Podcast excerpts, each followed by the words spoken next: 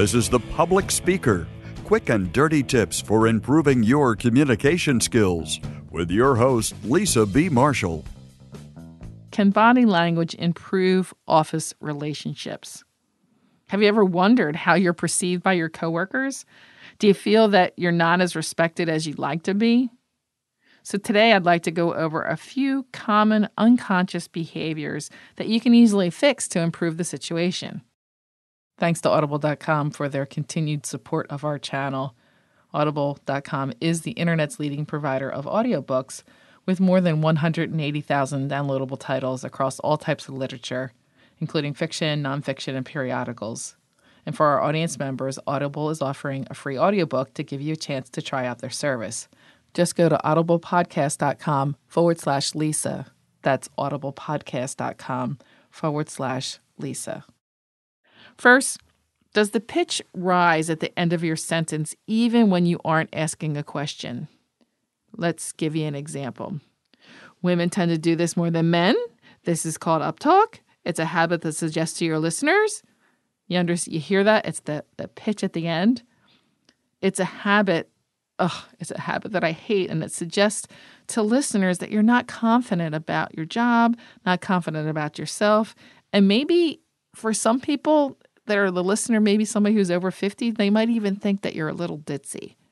So at the very least, it suggests that you're not finished with your point or that you're asking a question when you really aren't. And that can sometimes lead to an awkward pause. So it's generally seen in women in under 30, but it can be seen across the board. And some people, in fact, think that this is okay. This is the natural way of speaking for someone under 30. I heard an NPR report recently that talked about that. Anyway, for me, I believe it is something that's distracting. Then again, I'm over 50. So I would suggest trying to overcome this. And you can do it pretty easily by practicing with a friend. Just ask him or her to tell you every time your voice rises at the end of a sentence. Or better yet, you can just record yourself and listen back, and then mark down every time you hear at the end of a sentence this unwarranted uptick. The idea is that you have to be able to hear it in order to be able to correct it. So once you are able to hear it, it becomes much, much easier to correct. With just a little practice, you can overcome this habit and sound much more confident. Next, you might want to consider what's going on with your hands. Many women twirl their hair or play with jewelry, while men often put their hands in their pockets. And all of these habits or behaviors can be perceived as a nervous behavior or a nervous habit, or possibly even flirtatious or aloof. And in most office situations, you wouldn't want to send any of those signals. And by the way, a woman's hair and nails can sometimes be a distraction at the office, a friend of mine was fresh out of college and working at a major firm, and she had long, beautiful blonde hair and long, beautifully manicured nails. And though she usually kept her hair up, one day she wore it down and left on the red nail polish from the night before. And then an executive woman in the office pulled her aside and said, A word of advice keep your hair up and your nails with clear nail polish on them.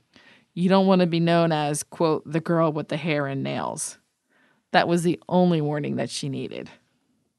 Although it's important to naturally use gestures to support your thoughts and ideas, because it does strengthen our messages, some gestures can be distracting.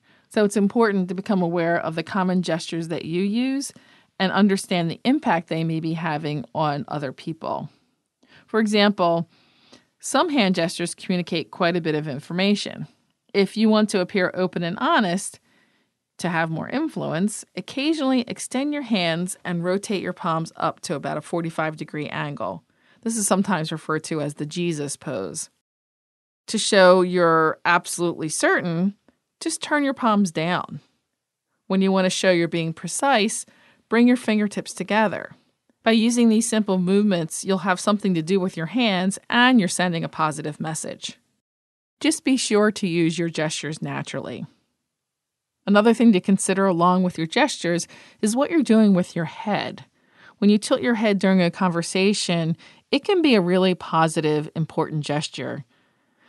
Head tilting fosters friendliness and rapport. So notice how you hold your head the next time someone tells you something sad or even when you think something is cute. You'll notice you'll probably naturally tilt your head to the side. The actions send a message of concern and interest in the other person, subconsciously encouraging that other person to expand on what they're saying. Just remember when you need to project power and confidence, asking for a job promotion or giving a presentation to senior management, keep your head straight up in a neutral position or authoritative position. And when you need to develop rapport, that's when you tilt your head just a little bit and it'll help communicate I'm a friend.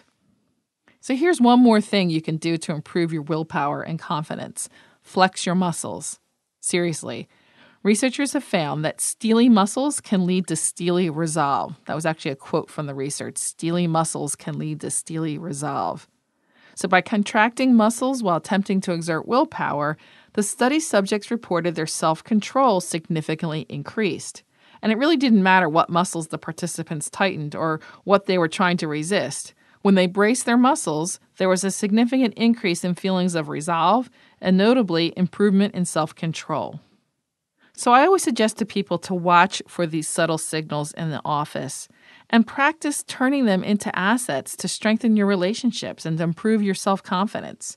I always refer to it as playing up and playing down. You want to use body language to help you achieve the goals you'd like to achieve. This is Lisa B. Marshall helping you to lead and influence. And as always, your success is my business. Again, thanks to Audible.com for supporting our channel. Audible.com is the internet's leading provider of audiobooks with more than 180,000 downloadable titles, including fiction, nonfiction, and periodicals. For public speaker listeners, Audible is offering a free audiobook to give you a chance to try out their service. Just go to audiblepodcast.com forward slash Lisa. That's audiblepodcast.com forward slash Lisa. I love Audible because they have been one of the best sponsors for Quick and Dirty Tips for a number of years. And of course, audible.com is the internet's leading provider of audiobooks with more than 180,000 downloadable titles across all types of literature, including fiction, nonfiction, and periodicals. I love too that they include titles from most of the hosts from the Macmillan Quick and Dirty Tips team. And audiobooks are just a great way to enjoy literature. You can listen while you're running errands, you can listen while you're exercising. For me, I like to listen just before I go to bed. For public speaker listeners, Audible is offering a free audiobook to give you a chance to try out their service. One book you might want to consider is Rebecca by Daphne du Maurier. That's the book that we're reading next in our book club. I can't wait to get started on that one. To download this audiobook for free or another one of your choice, go to audiblepodcast.com forward slash Lisa. That's audiblepodcast.com forward slash Lisa.